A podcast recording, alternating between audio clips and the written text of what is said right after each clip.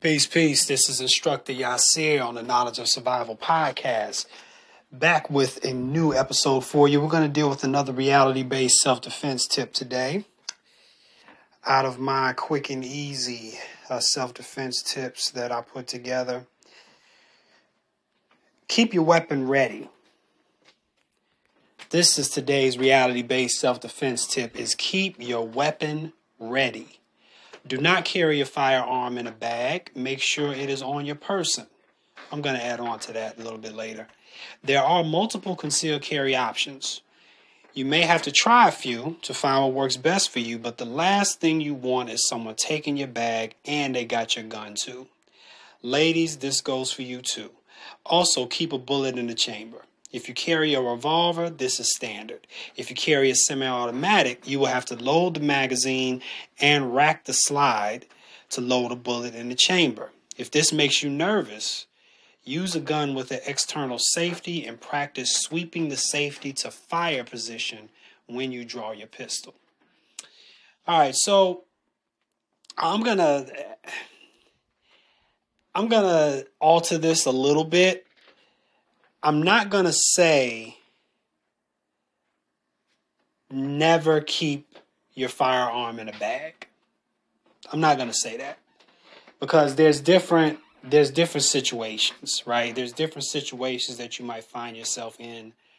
Um, so I can't say to never keep your firearm in a bag.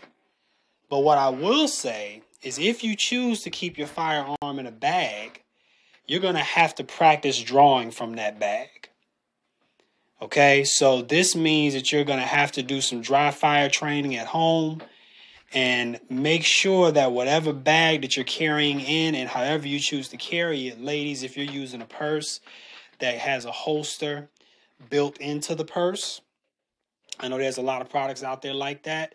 You have to practice how you're going to get into that purse and get your weapon in action how are you carrying your purse? You know, are you carrying it? You know, most most women carry their purse, you know, kind of hanging on the side like a satchel type of situation. So you have to practice swinging that purse around, or because you're basically going to be in like a cross draw type of position, um, or a drawing method is going to be like cross draw.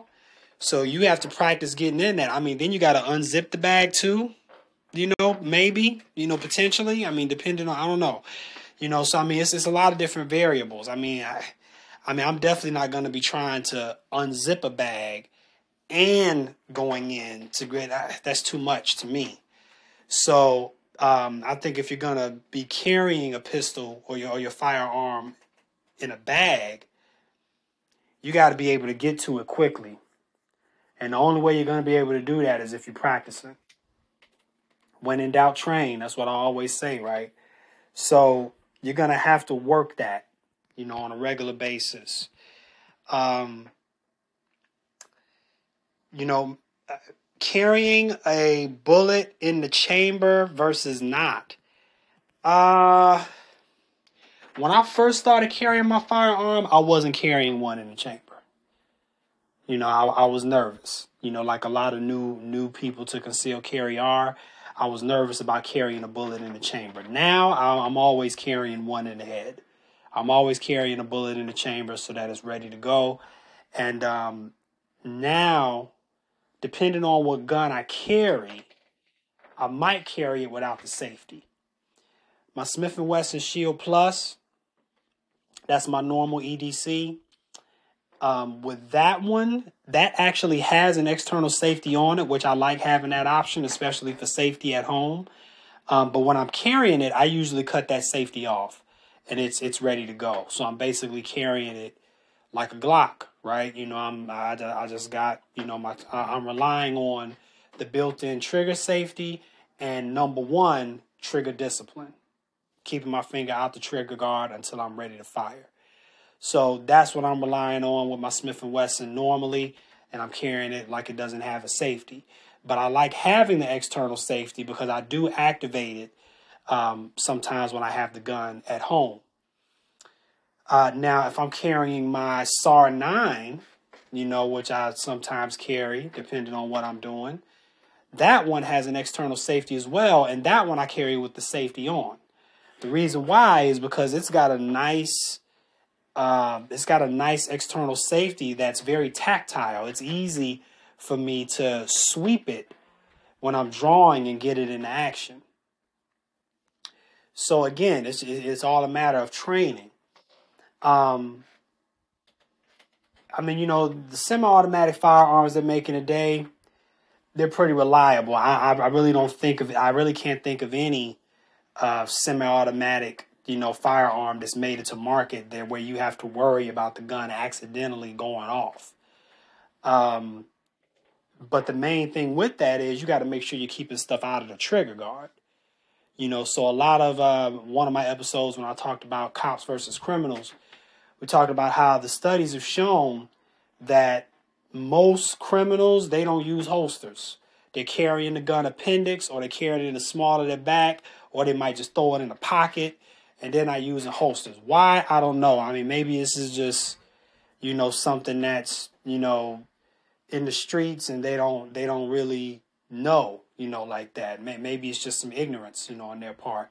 But um, that's how you open yourself up to unintentional discharges, right? Is when you not using a holster, carrying your pistol haphazardly, and stuff is getting in the trigger guard and accidentally making that trigger fire off.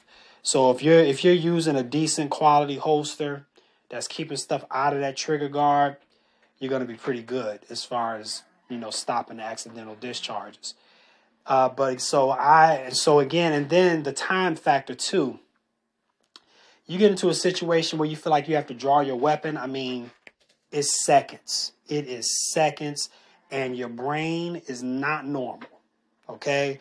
If you feel like you got to draw your gun, your brain is not normal. You have entered into a different space, and those fine motor skills that come along with, you know, racking a bullet into the slide, removing a safety, all these different things, uh, you may have some trouble with that unless you're training with this on a regular basis. See, many of these things can be overcome by regular training.